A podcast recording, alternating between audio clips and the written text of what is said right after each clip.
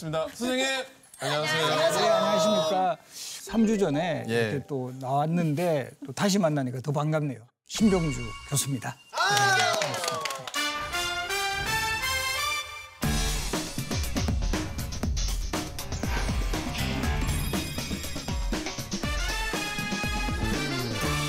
네 오늘도 차이나는 클래스를 찾으신 여러분 환영합니다. 안녕하세요.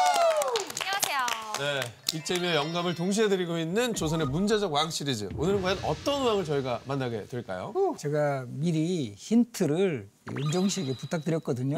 네. 준비되셨어요? 네, 그날은 한여름인데도 눈과 비가 같이 내리는 뭔가 심상치 않은 날이었습니다.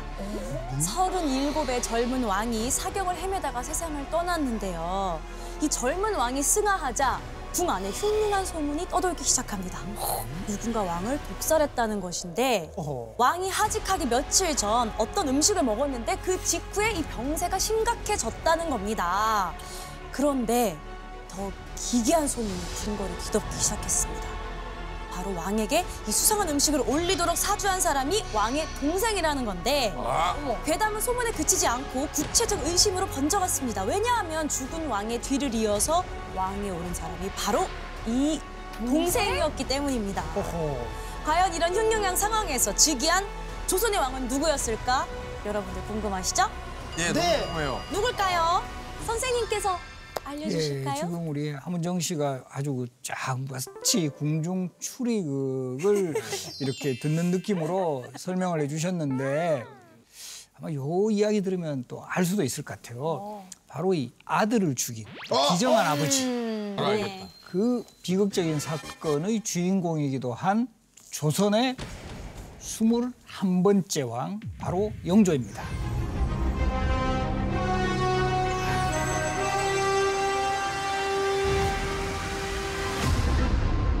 조선의 최장수 왕이요 최애 음식이 있었어요. 김치? 우유. 현대 의학으로도 믿기 힘든 야, MSG입니다, MSG. 백성들에게 임금을 지불해요. 영국도 일잘로네요. 영조에게 있어서 세자는 아들이라기보다는 왕위를 후계자다. 아빠의 욕심.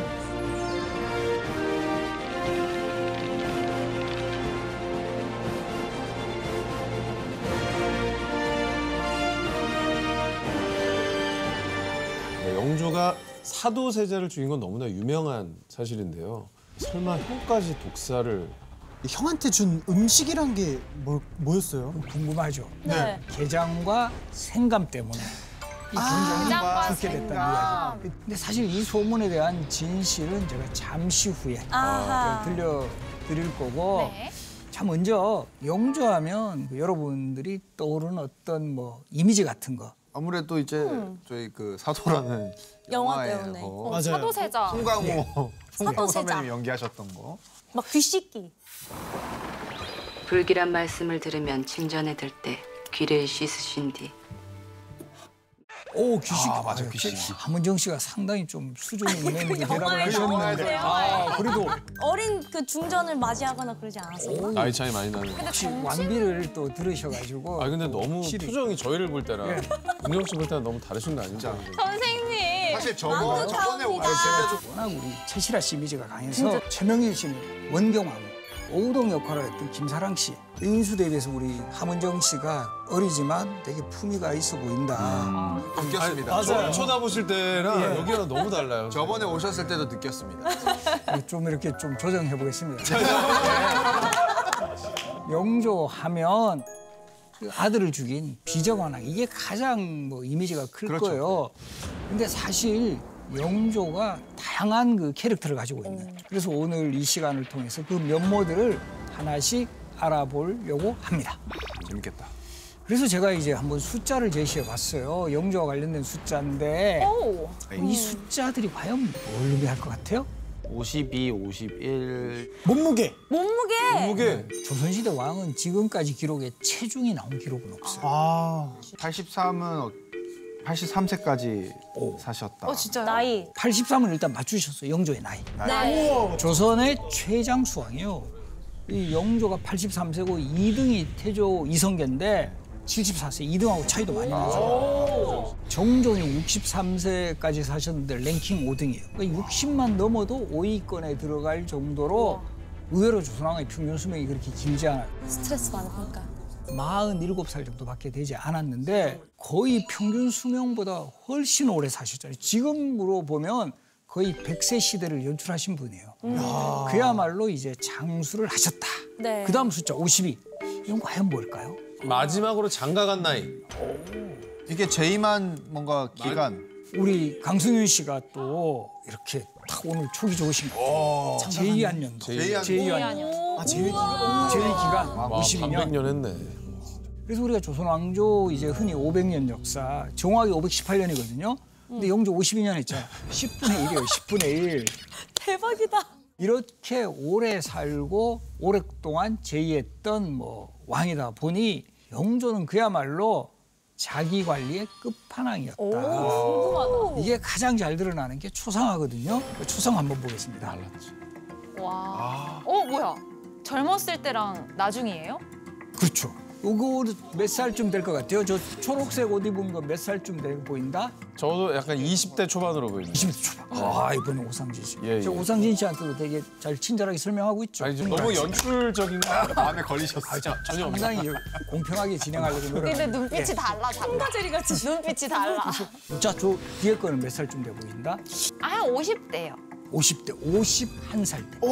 정확히 비포 애프터는 30년의 세월이 차이가 나요. 그런데 비슷하다. 잘 보시면 물론 조금 얼굴은 좀 연세가 들어 예, 예. 아, 보이시지만 근데 살집은 전혀 없으세요. 그렇죠. 체형 변화가 거의 없어요. 자기 관리를 혹독하게 하셨네. 자, 그럼 영조의 가장 큰 건강 비결 무엇이었을까요? PT.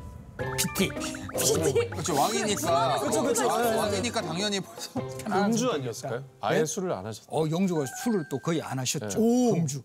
영조의 그 건강 비결 첫 번째로 지적할 수 있는 거는 건강 검진을 그렇게 열심히 받았다. 검진은 어이들 불러가지고. 그렇죠. 조선 시대에도 궁궐 안에 병원이 있어요. 내의원이라 그래가지고 왕위에 올랐던 52년 통계를 내보니까 무려 7,284회나 내의원에서 진찰을 받았다. 아, 중독 아니에요? 그 정도면? 월 평균으로 치면 한 11번 정도, 3일에 한 번꼴로. 부지런하시다. 이런 뭐 건강 관리 덕분이었을까? 정말 현대 의학으로도 믿기 힘든 그런 일까지 벌어져요. 과연 어떤 일들이 벌어졌을까요? 영조가 아 이렇게 늦은 나이에도 아이를 갖는다. 늦은 나이에 아이를 낳았다. 오. 아니면 주름살이 거의 없었다. 영조가 남긴 기록이 직접 있습니다. 한번 들어볼까요?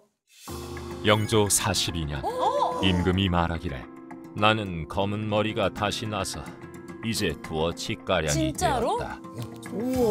그러면 그러면 아니 42년이면 뭐 70 대 그렇죠. 지금 검은 머리가 난 거잖아요. 많이 이건 진짜 회춘인데요? 이거 말도 안 그렇죠. 되잖아요. 사실. 이때는 뭐 지금처럼 뭐 흑채가 있었던 것도 아니고 거기다가 무엇이 가령. 두어 치면은 얼만큼이에요? 꽤 한치가 3cm니까 거의 6cm면 이거 뭐 6cm. 갑자기 뭐 머리가 풍성해지는 거예요. 그러니까 흰 머리 아래에서 검은 머리가 돋아나서 이게 이렇게 자랐다. 그렇죠. 요, 요 말씀 거예요. 예. 이게 조선왕조실록에 있으니까 이거는 뭐 무조건 믿어야 돼요. 요게 맥락이 약간 신하들 앞에서 좀 자기 건강 자랑하신 거 이런 느낌인가요?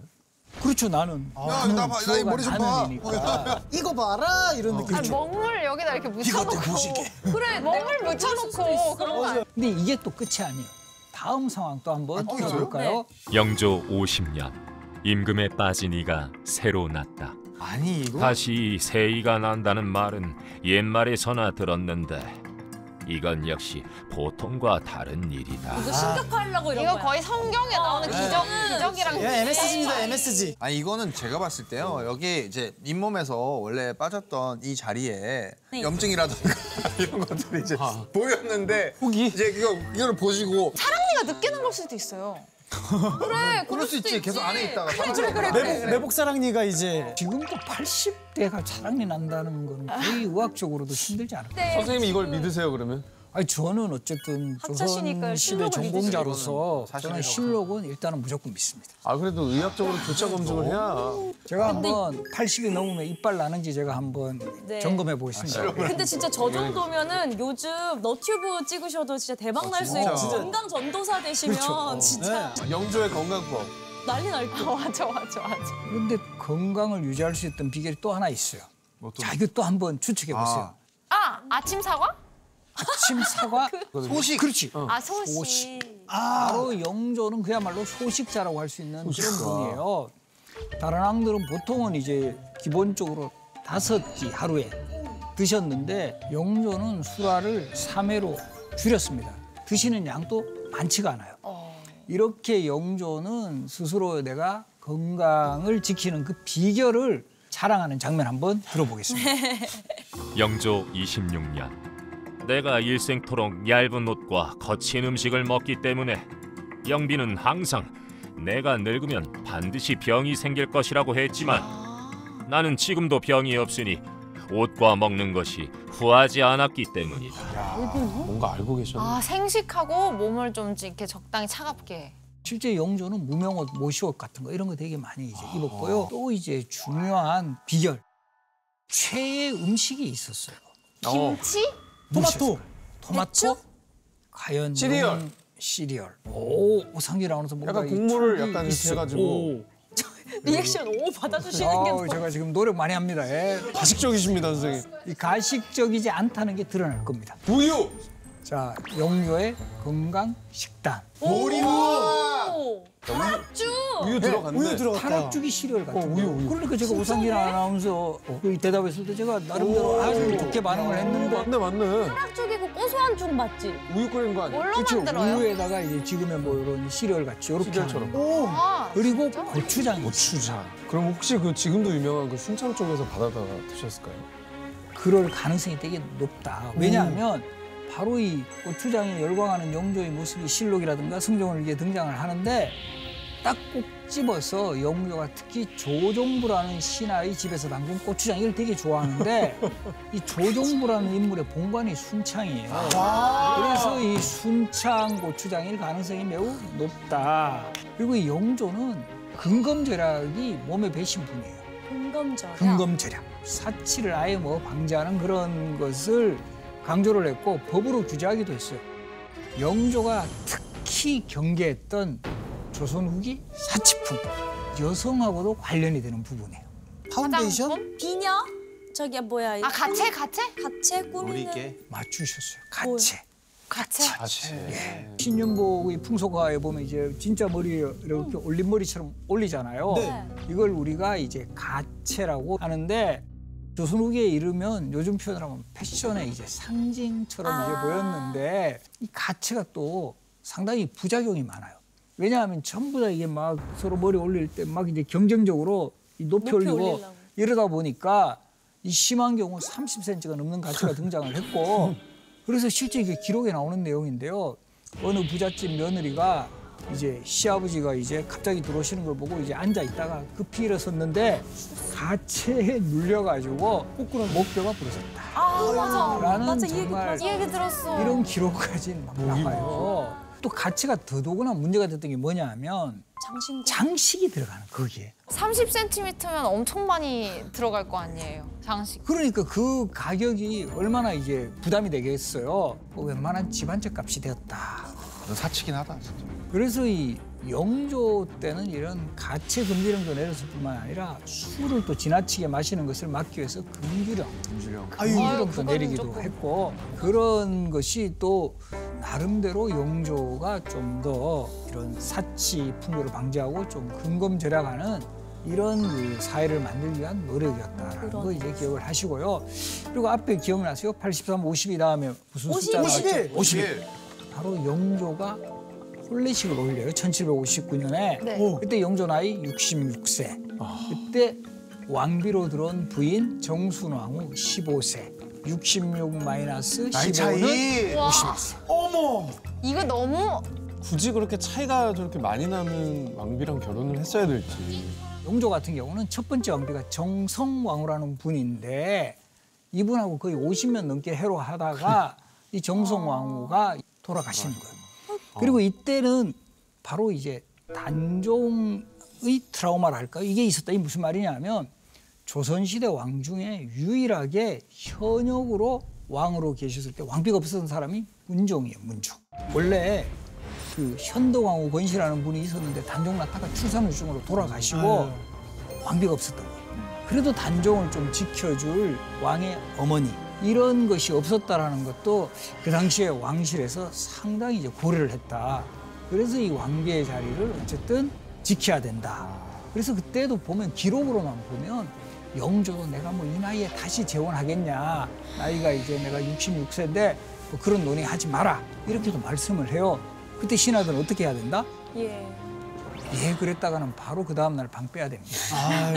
방배. 아니 되옵니다. 지금 전하 뭐 춘추 한창이 시고 막 이렇게 이제 막 왕비를 맞이하셔야 됩니다. 이렇게 돼야 되는 거예요. 영조가 마지못해 경그랬듯이 다 그러하니. 마지못한 거 맞나요. 선생님? 속으로는 그렇지. 아니 그러면 그 사도세자의 어머니는 그때 살아 계셨던 거 아닌가요? 그렇죠. 사도세 그거 올리면 되잖아요. 그 사람이 아 거기서 또 중요한 포인트가 있습니다. 소위 말하는 장희빈법. 바로 이 장희빈이 후궁 출신으로서 왕비가 된 후에 소위 말해서 쫓겨나잖아요. 네. 그러면서 숙종이 선언한 게 앞으로는 절대로 후궁 출신을 왕비로 올리지 말라. 소위 말하는 장희빈법이 제정했어요. 그러다 보니까 사도세아를 낳았던 우리 소위 영빈 이씨 같은 경우도 그 기회를 그 결과적으로 얻지 못하고 새로운 왕비를 간다. 타이밍이 딱 그렇게 됐네. 예. 그리고 예전에는 다 일찍 결혼을 했으니까 미혼인 여성을 찾으려고 하면 당연히 연령대가 어려질 수밖에 그렇죠, 없을 것 같아요. 그리고 이때 이 정순화가 비록 나이는 어렸지만 상당히 총명하고 비범했던 모습이 기록에 등장하는데요. 영조가 왕비 후보들에게 이런 질문을 합니다. 태산보다 높고 바다보다 깊은 것이 무엇이더냐? 사람의 마음이 옵니다. 장부의 기계는 태산보다 높고 여인의 지조는 바다보다 깊다고 배웠사옵니다. 여기서 반해 무렸어. 그 다음에 또 질문이 이어지는데요. 이번에는 예쁜 꽃이 뭐냐, 가장 예쁘다고 생각하는 꽃이 뭐냐라는 질문이 나왔어요. 이거 알면 대답해도 되나요? 예. 아세요? 목화? 오, 너무 자신 없게 말한다. 자신 있게 말하세요. 괜찮아요. 제가 잘 받아줄 목화. 아닙니까 선생님? 목화입니다. 예, 그렇죠. 목화는 결과적으로 많은 사람들에게 옷을 만들어줘서 따뜻하게 해준다. 그렇기 때문에 저는 제일 예쁜 꽃이라고 생각을 합니다. 멘트 죽이시네. 아유. 이거 강사 있었어. 일타 강사 있었다고 본다. 그래서 바로 이 정순왕후도 면접 점수에서 딱 높은 점수를 획득해서 지혜롭네요. 예, 결국 그 영조의 계비가 되었고 바로 이때 이 영조와 정순왕후의 혼례식 장면을 그린 반차도 있고 정순왕후의 가마분이에요, 가마. 요 가마꾼 뒤에다가 연배역군이라 그래가지고 손잡고 다니는 분들 있죠. 네. 이 앞에 들고 가시는 분들이 지치면 멤버 체인지 하죠. 그렇게 이제 여기도 보시면 의관이라고 보여요, 맨 뒤에. 네. 의사들도 따라가요. 역시 의사 좋아하시네. 이런 거 보면 조선시대에도 이런 왕실의 이런 행사 모습이 이런 기록화로 잘 남아있기 때문에 우리가 좀그 현장으로 마치 들어간 듯한 그런 모습을 볼 수 있어요. 선생님 근데 사실 왕이면 먹고 싶은 것도 마음껏 먹을 수 있고 맞아요. 하고 싶은 것도 마음껏 할 수 있고 근데 어떻게 이렇게 근검절약하는 습관이 있었어요? 아 그러니까. 사실은 영조 같은 경우는 원래는 어머니가 후궁 출신이었고요. 조선시대에도 적장자가 아니면 대부분 궁궐 밖에서 살아요. 네. 그러다 보니까 이 궁궐이 아닌 밖에서 10대 후반부터 20대까지 쭉 살았어요. 서민들의 생활상을 직접 접하면서 정말 근검절하게 해야 되겠다. 그리고 영조가 왕이 되기 전에 살았던 집이 명칭이 창의궁이에요. 예, 이런 곳을 우리가 왕의 잠저라고 하는데 왕이 되기 전에 사셨던 곳. 서촌 지역에 가면 이 밑둥만 남아있는 요 백송이 있는데 이곳이 바로 영조의 잠저임을 알려주는 대표적인 흔적이에요. 서민들하고 어울려 살았던 그 경험도 근검절약과 깊은 관련이 있다. 아니 근데 그렇게 밖에서 사실 왕이 계승 순위에도 없는 사람이 어떻게 왕이 됐죠? 조선시대 왕위 계승에서 가장 큰 원칙 뭐죠? 부자 세습이죠. 예, 예 아들, 예, 왕위를 예. 계승하잖아.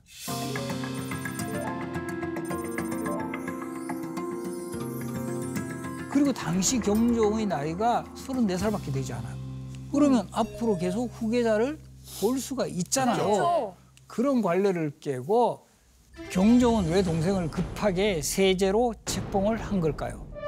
너무 총명하고 똑똑해서 그냥 밖에서 살면서 굉장히 이런 백성들의 이런 마음들이나 이런 것들을 잘 헤아리니까 그런 것들을 좀 도움이 될까 어떤 히- 옆에 이렇게 두고 하지 않았을까. 결과적으로는 경종은 신하들의 등살에 못 이겨 동생을 왕세제로 책봉을 하게 됩니다. 아 본인이 원했던 게 아니야. 예, 바로 당시 조정은 토론하고 노론의 정치적 대립이 치열하게 전개됐고 경종은 소론의 비호 속에 왕이 된 인물이에요.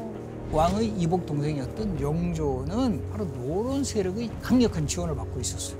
그래서 이 노론 세력들이 강하게 이제 압박을 해서 경종은 이를 받아들일 수밖에 없었다. 아니, 근데 신하들이 아무리 그래도 저 왕의 의지가 있으면 이게 또 어려운 문제 아니겠습니까? 이게 어떻게 가능했을까요? 경종도 되게 이제 컴플렉스 같은 게 있어요. 장희빈의 아들이었잖아요.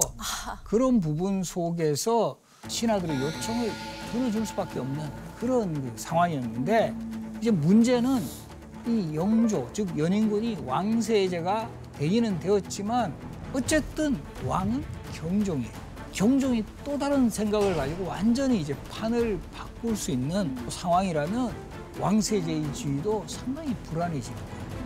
바로 그런 그 상황 속에서 엎친 데 덮친 격으로 노론 세력이 바로 영조를 왕위에 세우겠다는 그런 영모 움직임이 일어났고 노론 세력에 대한 대규모 정치적 숙청이 이루어져요. 우와. 1721년이 신축년, 1722년이 이민년이어서 요 사건을 신축년의 신과 이민년의 임 한 글자씩 따서 신임 옥사라고 하는데 바로 이 신임 옥사로 인해서 영조는 더 코너에 몰리게 됩니다. 오. 근데 그러면 진짜 근데 영조도 숙청되었어야 되는 거 아닌가요? 그니까요. 사실 경종이 또 의외로 마음이 약해. 아. 그리고 약하. 이때 왕실에서는 바로 동생이 나하고 동생밖에 없다 이런 또 생각을 가지게 아이고. 되는 거예요. 아이고. 와 근데 동생도 죽이는 왕도 있었는데. 그러니까 영조는 정말 이참 불안했을 거 아니에요. 그죠? 그 자신을 지지했던 노론 세력들 전부 다 오른팔 네. 왼발 다 잘려버리고 한중록에 이런 기록이 또 남아 있어요. 영조의 트라우마를 보여주는 영조께서는 세제 시절 신님의 일을 겪으시며 모든 일을 꺼리시면서 걱정하시는 것이 거의 병환이 되다시피 하셨다. 영조는 이제 이 세제 시절의 일을 곧장 또 소환을 막 해요. 어떨 때는 막 그때 자기가 힘들었고 이런 상황들 이 영조 실록에도 바로 그런 내용이 기록이 되어 있는데 한번 또 너희들이 내가 왕자로 들어와 이 자리를 이었다고 가벼이 여기기 때문에 종친부를 멸시하느냐? 참 정말 영조 화난 이 부분이 느껴지잖아요. 콤플렉스가 있었어. 바로 이 신하들이 영조의 친인척과 관련된 일을 상소를 하는 그 과정에서 영조하고 이게 뭐가 맞지 않았어요. 그래서 영조가 막 화를 내면서 그래 내가 아유. 이 정통 적장자가 아니라 왕자 출신이다. 내 친직까지 무시하는 거냐 이러면서 오열을 했다 이런 게. 그게 계속 돌아가실 때까지 발목을 붙잡았던 네. 일이었을 것 같아요, 저는. 지난 시간에 영조 아버지였던 숙종도 성격이 굉장히 불같으신 분으로 저희가 배웠는데 영조도 좀 그런 면이 있네요. 그렇죠. 영조 네. 일단 초상화 보시면 만만치 않아 보이시잖아요. 그렇지 않아요? 성깔 있어 있어 보이고. 아빠 많이 닮은 것 같아요. 좋은 일을 할 때와 좋지 않은 일을 할 때 드나드는 문이 또 달랐다. 우리 징크스 같은 거요. 그래서 요 경화문으로 들어가 뭔가 자신이 뭔가 이 일이 좀 기분 돼. 나쁘고 이러실 때는 요 경화문으로 들어가셨고 뭔가 일이 잘 풀릴 것 같고 이럴 때는 요 만안문으로 들어가셨다라는 거죠. 그래서 나중에 영조가 이 사도세자를 죽이는 그런 비극이 일어날 때 어느 문으로 가오리까?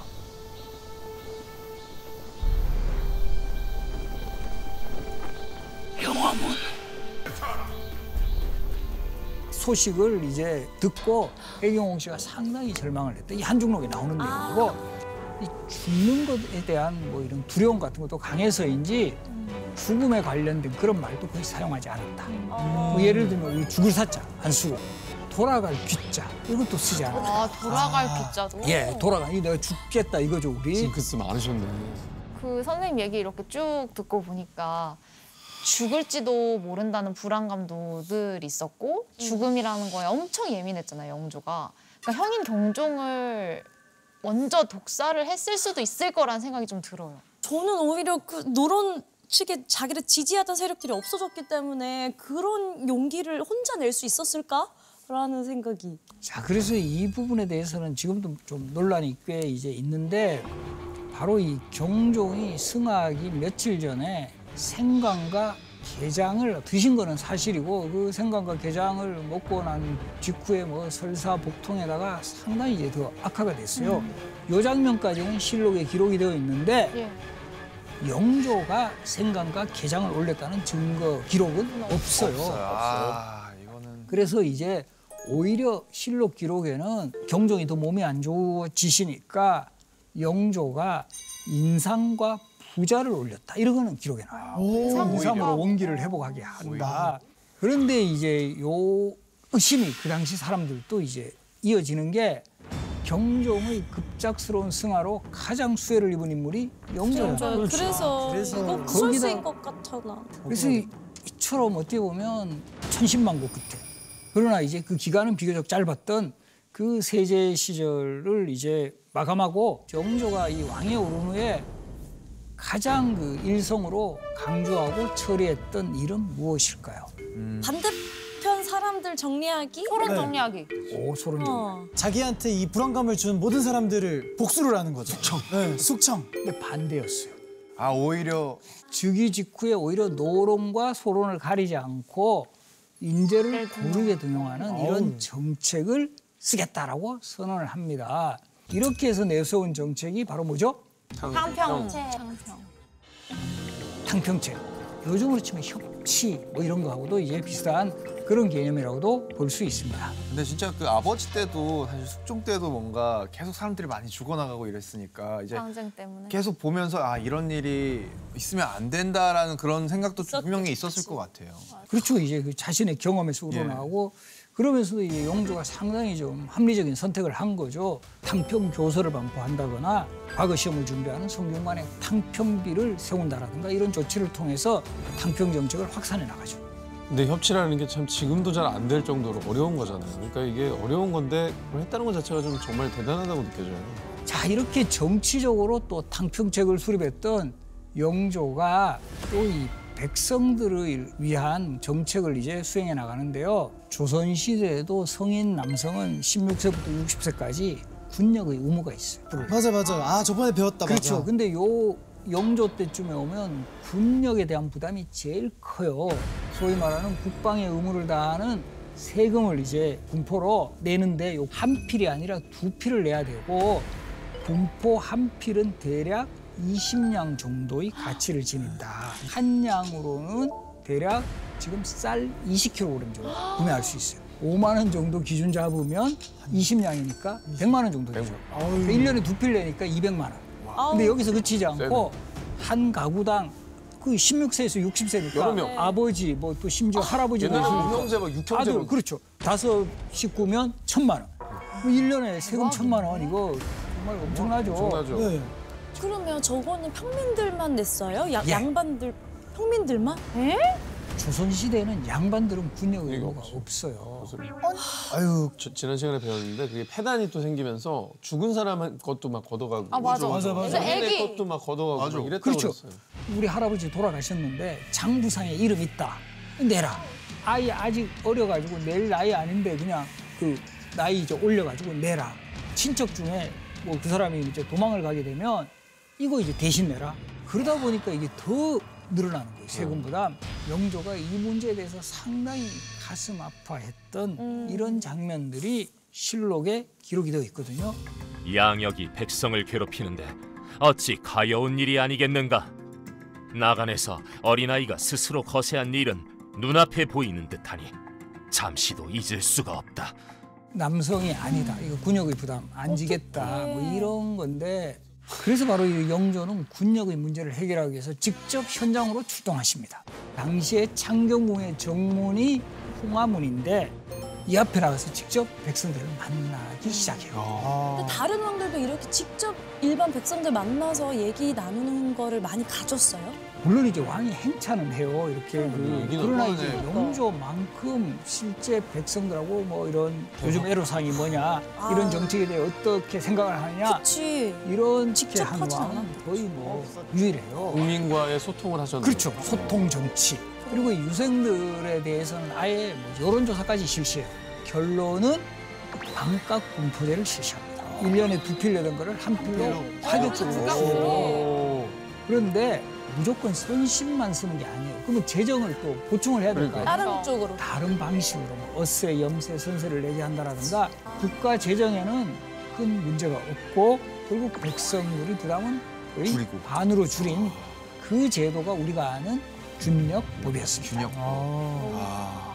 근데 양반한테는 그래. 뭐좀 걷어야지. 이게. 좋아요. 양반도 내긴 내요. 돈은 더 많잖아요, 양반이. 그래도 이제 영조가 양반들에게까지는 군포를 거두지 못했어요. 아. 왜냐하면 조선이란 나라의 기본적인 근간이 또 양반 사회거든요. 그러니까. 이들의 특권까지 해쳐버리면 이게 상당히 사회 질서가 무너질 수 있다. 근데 균역법을 통해서 뭐 죽은 사람이나 도망간 사람 이런 거는 또 해결은 됐어요? 아니면 어떻게 됐나요? 거죠. 그렇죠. 그런 부분도 이제 많이 이제 개선이 되는 거죠. 그 뭐 어린아이가 뭐 장부에 들어있다라든가 또 뭐 죽은 사람에게 돼 있다라든가 이런 부분은 많이 해결이 되죠.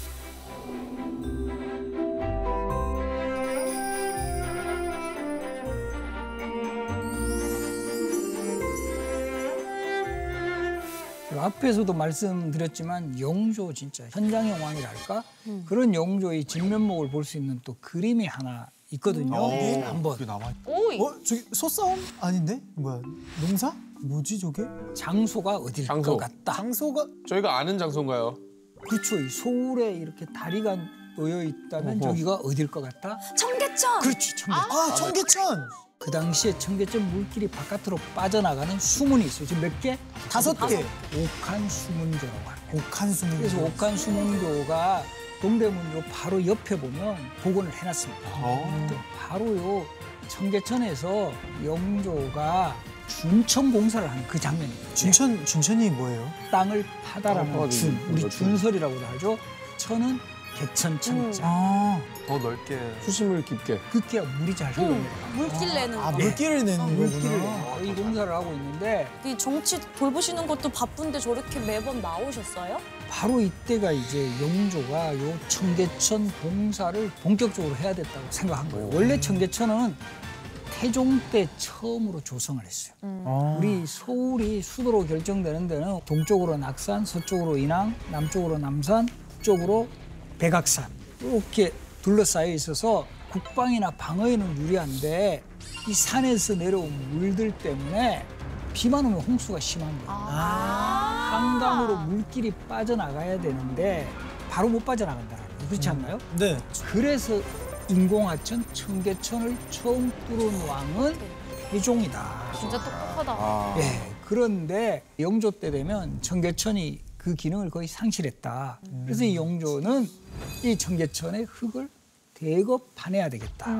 소위 말하는 준천공사를 실시를 했고 공사에는 대략 한 21만 5천여 명의 백성이 동원이 됐고 공사 기간 동안 3만 5천 명 정도의 예산. 그리고 이 청계천 공사가 의미를 갖는 것은 그 당시에 백성들에게 임금을 지불을 했다. 아, 일자리가- 일자리를 일자리 창출, 일자리 만들어줬구나. 일자리도 창출하고 또 홍수 피해도 막는 뭐 두 마리 토끼를 잡았다 할까? 영도도 일잘로네요. 그러니까. 제가 이제 소개한 그런 뭐 여러 이야기를 뭐 이렇게 종합을 해보면 영조 정말 자기 관리 잘하고 건강 관리 잘하면서 워커홀릭 네, 네. 너무 잘 능력 잘하시. 사셨어요. 네, 이런 이미지 딱 떠오르죠. 네. 그러면서도 또 영조는 바로 세자에게도 자신과 같은 모습을 분명히 기대했을 거예요. 내가 이렇게 열심히 하고 이렇게 잘 살아왔으니 뭐 한번 너도 그렇게 좀 열심히 이렇게 뭔가를 나를 잘 계승해라. 바로 영조와 사도세자의 비극은 바로 여기에서부터 시작됐다고 할수 있어요. 아빠의 욕심. 똑같을 수가 분명히 없었을 텐데. 영조가 사실은 첫째 아들이 있었어요. 효장세자라고. 근데 효장세자가 열 10살에 사망을 빨리, 합니다. 아, 빨리 1728년에. 그러다가 이제 자식 한 7년 동안 못 보다가 그때 딱 태어난 아들이 바로 사도세자였다. 얼마나 귀했을까요. 바로 당일에 원자로 측봉을 합니다. 이게 아. 나의 맞아, 찐. 두살 때 세자로 측봉합니다. 최연소 세자가 됩니다. 두 살에. 예. 그러니까 이런 것들을 보면 영조가 얼마나 그 세자에 대한 기대가 컸던가를 보여주는데 문제는 사도세자는 생후 100일 무렵에 생모의 품을 떠나 왕세자의 처소로 옮겨져서 이 보모 밑에서 자라게 됩니다. 엄마랑 같이 자면 안 돼? 세자는 따로 자는 법입니다. 오늘 밤만이라도 이 어미가 데리고 자면 안 되겠어? 그것은 왕가의 법도에 없는 일입니다. 어 슬프다. 아니 근데 저도 애를 키워봤지만 100일 때 애를 혼자 자게 하는 건 거의 불가능이거든요. 왜냐면 두 시간에 한 번씩 깨고 100일이면 통잠을 좀 자긴 하지만 계속 엄마 젖도 먹고 쓰다듬어 주고 그렇게 해야 될 때거든요. 물론 이제 보모들이 있기는 있어요. 있었지만 그 아, 어머니하고는 완전. 다르죠, 그죠? 다르지 엄마. 예. 네. 그래서 어떤 측면에서 보면 영조에게 있어서 세자는 아들이라기보다는 왕위를 이을 후계자다. 그래서 두 살에 세자 측봉하는 거예요. 후계자로 딱 아, 찍어놓고 그러네. 그 다음에는 사도세자가 15살 되던 그 해부터 대리청정을 시킵니다. 대리청. 왕을 대신해서 세자가 이제 대신해서 정치를 하는 형태. 어유. 근데 이제 문제는 세자에게 대리청정 시켜놓고는 실제로는 본인이 모든 것을 추구해요. 왜? 그냥 그러니까 그 얘기가 아 맡길 뭐예요? 거면 완전 맡기던가. 기분이 더 나빠. 이거 어떻게 맡기니? 시험인 거지. 어떻게 하느냐. 아니, 그렇게 해서 사도세자가 뭔가 일처리 같은 걸 하게 되면 정말 우리도 보면 뭘 나무라도 조용히 불러가지고 야 이거 이걸 잘못했어 이게 아니라 신하들 보는 앞에서 싫어. 공개 망신이잖아. 그렇죠 질책을 합니다. 아유. 그래서 정말 뭐 한마디로 이 뭐 사도세자는 그야말로 욕바지 신세로 전락을 하게 됩니다. 너의 목소리가 너무 작아서 늙은 신하는 알아듣지도 못하겠다. 너는 한 가지 일을 보니 손쉽게 처리해버리는 병통이 없지 않다. 나는 한 가지 정사와 한 가지 명령도 감히 방심하여 함부로 하지 않았고 조제에 꼬심하여 머리와 수염이 모두 허옇게 되었는데. 아까 자기 검은 머리 자랑해놓고 자랑할 때는 저기 검은 머리는 요 이후에 생겨요. 그, 아니 뭐 어쨌든. 그러니까 사도세자한테 영조도 스트레스 받았을 거라는. 아유 진짜 알다가도 모르는 사람이 아 근데 아빠로는 마이너스예요. 빵점도 아니야. 이건 나 마이너스. 진짜 남의 아빠인데도 너무 슬퍼. 아, 아니 자기가 그냥 그럴 거면 할 거지 대리청정 그러니까요. 시켜가지고 왜 왜 왜 맡긴 거래요? 그러니까 이제 빨리 후계자 수업을 이제 받도록 하겠다. 그런데 이제 가장 문제는 시켰는데 그러니까 항상 마음에 안 드는 거예요. 그러니까 계속 꾸짖음하고 책망이 더 심해지고 늘어나고 그러다 보니까 이제 사도세자는 더 주눅이 드러나는 거예요. 이제 부자 관계가 왜안 들어? 더 악화가 되는 거죠. 그래서 뭐 이런 모습들이 여러 기록에도 이제 보이는데 영조의 첫 번째 아내인 정성왕후의 능이 지금 소릉에 있는 홍릉인데 그곳으로 이제 민행을 갔을 때 벌어지는 일인데 독서가 가장 즐겁다는 시를 써줬다며 네가 그따위로 거짓말이나 하니 가뭄에 시달리는 호남 지방에 내려야 할 비가 이 거룩한 능행길에 내리지 않느냐? 참배할 자격이 없다. 돌아가라! 비 오는 것도 이제 그냥 최적화를 하는 거잖아 지금.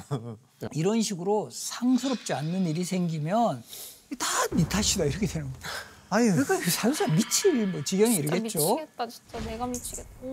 이 영조가 이 세자의 사소한 부분까지 뭐 얼마나 다 하나하나 지적했는지 또 이 일화를 들어보면 또 이거 잘 또 이렇게 느껴질 겁니다. 경은 동궁의 배를 보지 못하였는가? 나는 그 나이 때 이와 같지 않았다. 세자가 점점 살찌고 번들거리는 것이 실로 걱정이다. 체격이 다르잖아요. 체격이. 아니 이거 자기가 스트레스 줘가지고 찌는 거야. 그래서, 그래서 영조 입장에서는 나는 이렇게 자기 관리 잘하는데 너는 어떻게 왜 그 모양이냐 이렇게 되는 거죠. 그러다 보니까 이 살찌는 것까지도 마음에 안 드는 거야. 그러다 보니까 이 뭐 사도세자는 얼마나 더 스트레스가 쌓였겠어요. 뭐 그야말로 두 사람은 정말 안 맞는 그런 관계였다. 파멸의 관계다. 파멸의 관계.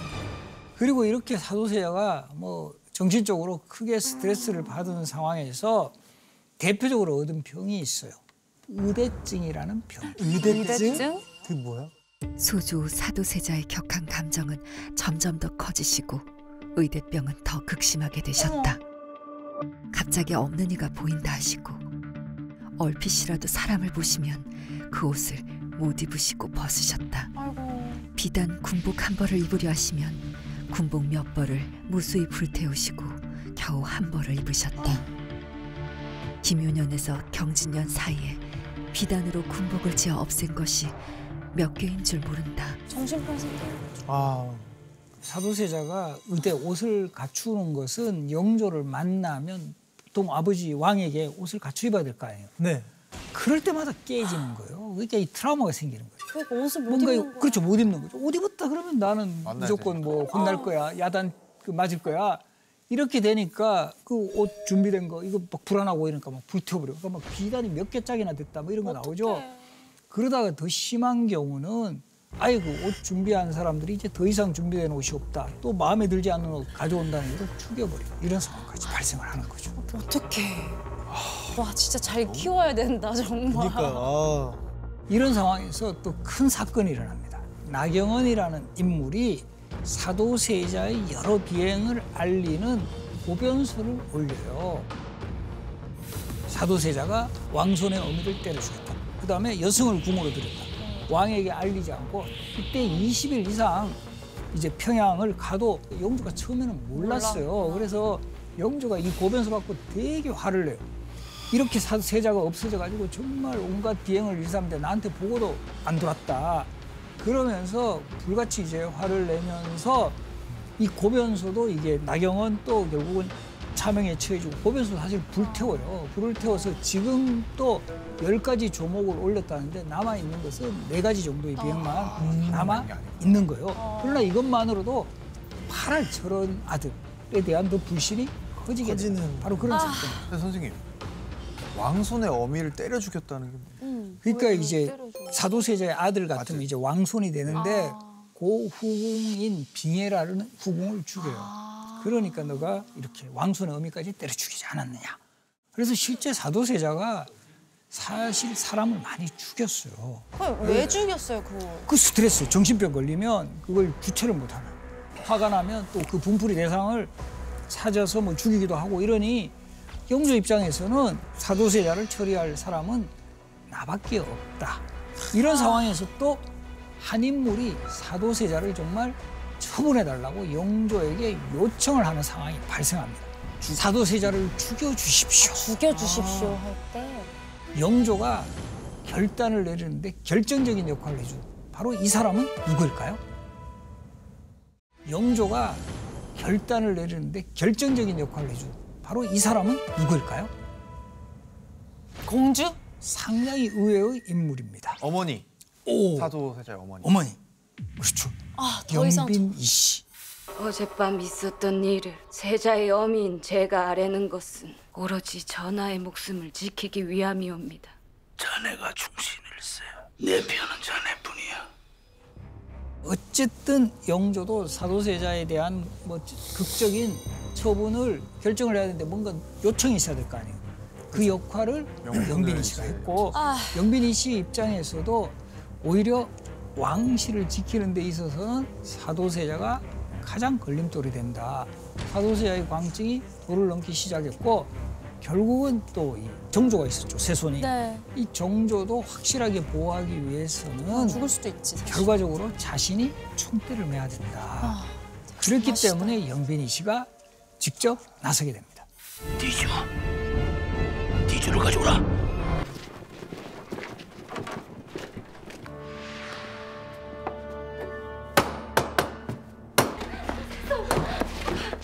영조가 바로 이제 외소주방에 있는 뒤주를 가져오라. 그래서 아마 영조가 뒤주를 가져오게 한 또 이유 중에 하나는 뒤주는 그때 일단 사람이 들어갈 수 있는 큰 공간이 있고 뒤주에는 잠금 장치가 있잖아요. 네. 그러니까 쉽게 빠져나오지 못한다. 그리고 실제 영조가 뒤주에 지금 못질하는 장면 나오죠. 네네네. 바로 그런 부분까지 있었기 때문에 뒤주를 선택을 했다. 그러니까 말려 죽일 생각이었던 그리고 거. 또 진짜 일- 죽일 생각은 없었던 거예요? 또 다른 견해로는 바로 이제 뒤주에 가둬두면 며칠간은 살잖아요. 네. 그러니까 생각할 시간도 가졌던 것 같아요. 아, 그러다가 결론은 처분할 수밖에 없다. 죽이자. 그래서 아. 8일 만에 1762년 뒤주에 갇혀 죽은 이 사건을 1762년이 임오년에서 우리가 역사에서 임오화변이라고 부르고요. 우리 역사에서 임오년에 또 어떤 사건이 있었죠? 이모군란. 그렇죠. 어, 이모군란. 그 플러스 120년 하면 1882년 임오군란. 또 임오군란에서 플러스 120년 하면 2002년 임오 월드컵까지. 이렇게 이모 이모 월드컵이라고 이모 월드컵. 이모 아 근데 이렇게 하니까 확 그래. 예, 그럼 이제 월드컵. 연도를 계산할 때 어. 60년 그 배수로 들어가면 뭐 예. 기억하기가 좋다. 오. 저도 노력을 많이 해요 이렇게. 사실 영조가 뭐 이런 극단적인 선택을 할 수밖에 없었던 것은 뭐 영조의 뭐 개인적인 뭐 캐릭터에다가 이 부자 관계의 악화 등 여러 가지 그 측면이 작용을 했지만 영조 입장에서는 더 나은 나라를 만들려는 열망이 더 강했다. 네. 이 사도세자로 계승을 한다면 이건 그야말로 나라가 나라가. 될 수가 없다 이런 판단을 한 거예요. 내가 아니면 저 사도세자를 처분할 사람이 없다. 결과적으로 오히려 사도세자를 제거하는 것이 세손에게도 힘을 실어주고 영조가 힘겹게 이루겠던 그 성과들을 잘 계승할 수 있는 토대를 마련할 수 있다. 바로 어떻게 보면 그런 자신만의 어떤 확신 속에서 사도세자를 정말 비극으로 이끌었다. 이렇게 볼 수 있죠. 거기다가 이 정조가 또 정치를 잘못했으면 영조의 처분에 대해서도 상당한 논란이 있을 수 있어요. 그렇죠. 근데 우리가 잘 알다시피. 바로 이 영조의 그 뒤를 계승한 바로 이 손자 정조는 영조의 어떤 장점 같은 거를 잘 개성을 해서 우리가 알고 있는 영조, 정조 시대 조선육이 르네상스를 이루었다. 이런 점에서는 영조의 악역의 어느 정도의 그 정말 그 면죄부 같은 거 이런 것도 우리가 이 줄 수가 있다 이렇게 해석할 수 있습니다. 내가 임금이 아니고 네가 임금의 아들이 아니라면 어찌 이런 일이 있겠느냐? 나 자식을 죽인 합의로 기록될 것이다. 그러니까 아난 참 마음이 아파요. 뭔가 이렇게 우리 왕들에 대해서 쭉 이렇게 음. 몇주 동안 수업을 들으면서 왕실 안에서는 엄마도 없고 아빠도 없고 동생도 없고 형도 없고 왕만이 있어. 제가 이제 항상 강조하는 말이지만 역사는 과거와 현재의 대화다. 그러니까 현재에도 그 상황들이 계속 반복되는 측면들이 되게 많아요. 비슷해. 그래서 그렇죠. 우리는 그것을 잘 반면교사로 삼아서 역사에서 특히 왕들의 행적 중에서도 긍정적인 요소들은 가능하면 이것을 개성해 나가고 좀 더 이렇게 물론 당연히 잘못한 것도 있죠. 부정적인 요소들은 가능한 줄여 이 양. 이게 우리가 또 역사를 공부하는 중요한 이유가 될 수 있다. 예. 네, 여러분 잠시 후 차이나는 클래스 인별그램에 깜짝 퀴즈가 올라갈 예정입니다. 오늘도 추첨을 통해서 선물 보내드리니까요. 많은 참여 부탁드립니다. 네 오늘 좋은 강의 들려주신 신명주 교수님께 다시 한번 감사의 박수 보내드립니다. 고맙습니다. 감사합니다. 네, 수고하셨습니다.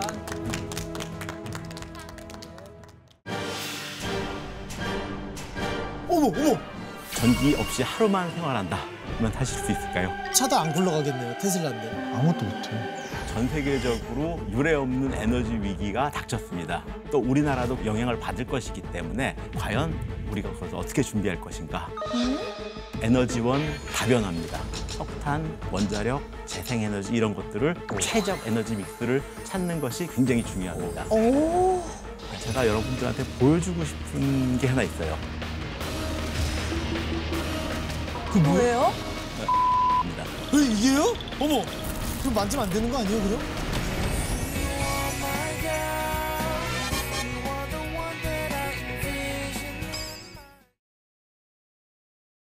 JTBC